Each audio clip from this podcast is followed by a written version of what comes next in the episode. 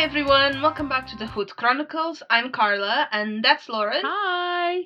So we will be sharing our thoughts and perceptions on the materials we've read for the episode. And just to be clear, as a disclaimer, we will not be reading the book on the podcast. We will just discuss what we thought about the book or whatever article we've decided to read, and potentially we'll quote some some sections. And our book for this month is called Behavior Modification Principles and Procedures, the fourth edition by Raymond J. Milton, Miltenberger. Miltenberger. It sounds German. I think it is German. It's quite. I I find it tricky to say. Miltenberger. There we go.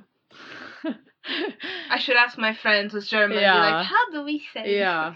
Well, Okay, so Anyway. as as Carla mentioned, the title um, of the book I'll be telling you about is Behavior Modification: Principles and Procedures. It's the fourth edition, and I think um, this is not the most current edition, so apologies, but it's the book that Carla and I both share and thoroughly enjoyed. So there are some more editions. I think there Oh, might yeah. be a fifth and a sixth edition, um, and obviously there's progression within those but um yeah they're a lot more expensive than newer ones so look out for that guys. Um so we always like to start a bit about the authors okay and in this case author. Um so it's dr raymond g. Milton Miltenberger okay and he's very very very qualified. So excuse i'm just going to rattle off a few not all of his qualifications and how important he is in the behavior analysis world Okay, so he's currently a professor of psychology and the director of applied behavior analysis master's program at the University of South Florida, which in itself is quite a big quite a Oh. big deal. Um, he's written multiple um, textbooks on behavior modification. Okay, they're used in many universities across the country in both undergraduate and graduate courses. Okay, I think they're talking about America here specifically. Dr. Yeah. Miltenberg is also most well known for having conducted long standing and systematic series of studies on clinical habit disorders, prevention of abduction, mhm. and firearm safety. So I thought that was very interesting to include. Yeah. Um, and basically, the prevention of abduction and um, firearm safety is also um, being characterized as by the highly creative use of um, simulations and generalization testing. Okay, and he's been the careful development of task analysis based instruction described as behavior skills training. So he's pretty profound in our field. Um, he's also sits on a board, okay, as he's served as the president of the Association for Behavior Analysis International. That's the ABAI. And he's also part of the editorial boards of Journal of Applied Behavior Analysis, the JABA, okay, Behavioral Interventions, the Journal of Positive Behavior Interventions, and served as an associate editor for Behavior Analysis in Practice and Education and Treatment of Children. Okay, so he's I've got some of that information from the ABAInternational.org and another one from ASD.net. Okay, so there's a lot of information I just gleaned from um, about him and his experience because I thought it would be important to mention because the book Oh, yeah. the book is you can tell that um, he's had a lot of experience um, by the way yeah, and and the ha- hmm I was gonna say the habit reversal stuff. Like he, cool hey his book does mention it. Yeah, yeah, yeah. Like it's a very cool chapter. I remember reading it years Mm. ago when I first got into ABA. It's a very interesting chapter for his in his book. Yeah. It's you can tell um by the book or the way it's set out that he's really thought about how the reader will process information. Um and he he practices ABA through his style of the way the chapters are um, set out. So, the topic of the book, and I'll talk about a little bit about those things later. So, the topic of the book is basically basic principles of behavior, and the material in the text is discussed as an introductory level to behavior analysis. So, if you don't know anything, this is the book to start with. Um, so, who? Yeah, definitely. Yeah, it's really helpful. Who is it for? So who's the audience? Who's it? Who is it pitched at? Um, students who are learning about ABA or applied behavior analysis and have no prior knowledge of the subject. And I have a quote from his book, The Preface, um, on page 18, which is, says, individuals working with within human services, education, or rehabilitation who must use behavior modification procedures to manage the behavior of individuals in their care. So those are the types of people the book's also aimed at. So people who are working in care, who are in education, who are part of human resource services. Um, and that's page 18. Or if you want the Roman numerals, XVIII. Um, that's how it's set up in the book, um, the preface. Okay, so the brief summary of the contents. Okay, so the book is divided into 25 relatively short chapters. And the chapters present information on various things. So, behavior recording, graphing and measuring change, um, focus on the, the basic principles of operant and respondent behavior, procedures to establish new behaviors, increase desirable behaviors, and also decrease undesirable behaviors.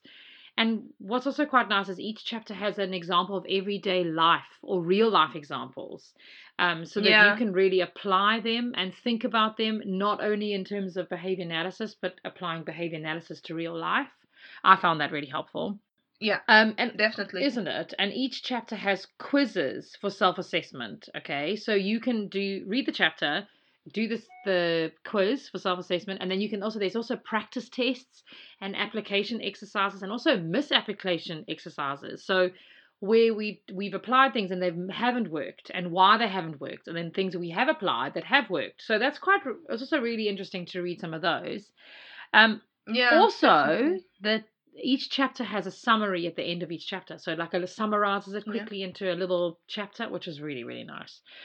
Um okay did i enjoy the book? Absolutely. I don't know how i would have got through all the material of aba if i hadn't had this book because i started off with another book which maybe we'll discuss at some point which is the cooper book Oh yeah, okay I'm reading it, so we're most definitely discussing Exactly. the so the Cooper book is obviously it's it's basically um colloquially known as the ABA Bible because it has all the ABA stuff and it's the book that everybody studies from. Um, but I found the Miltenberger book easier to read, so I would read the Miltenberger books first and then go to the Cooper book. yeah, um, me too. Yeah, because I just felt that it Yeah. it it was more basic to understand, and then I could think about the more complex way things were phrased Yeah. in the Cooper book. I do that a lot when I'm when it's chapters that are in the Cooper book that I I'm not familiar with. I read bits in the Miltenberger first. Exactly, Definitely. exactly.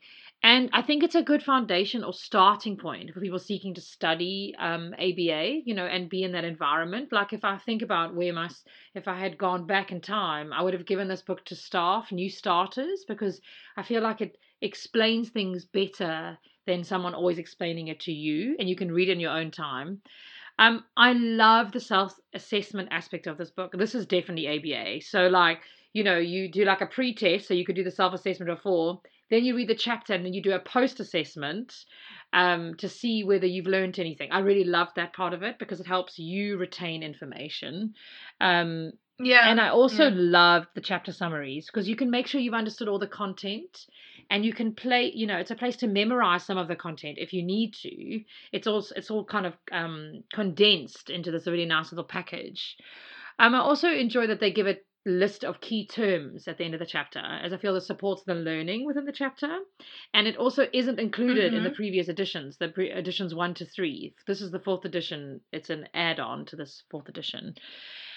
I also like that there's a guide for behavior modification students. So it's, it gives you like how to use the book. Okay, so it tells you exactly what to do, um, and it gives you loads of ideas, and it's incredibly helpful. And that's on page 21 or XXI um, of the preface section of the book.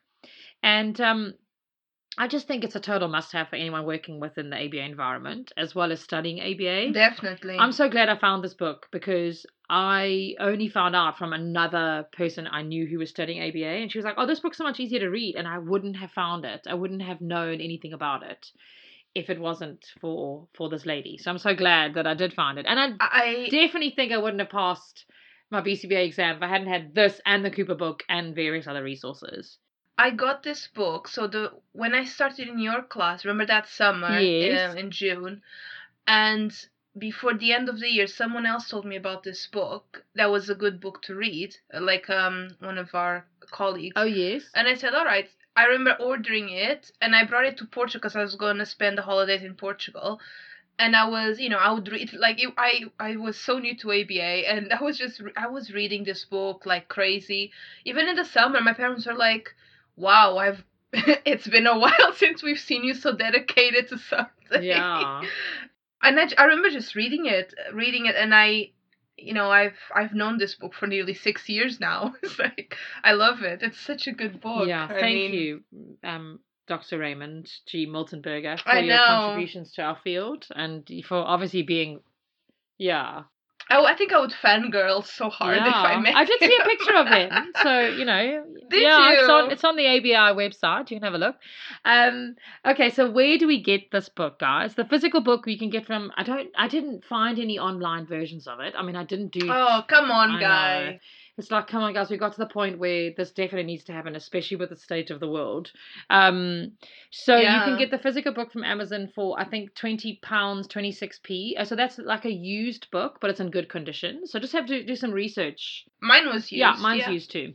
Um, on AbeBooks, it's um six pounds eighty nine, and that's not including delivery because I think some of them might not be in the country. So also just be careful there. Mm, On eBay, it's five pounds um thirty six pence, which also I don't know if includes in delivery. I couldn't find it on Blackwell's or the other one that you mentioned, a book depository.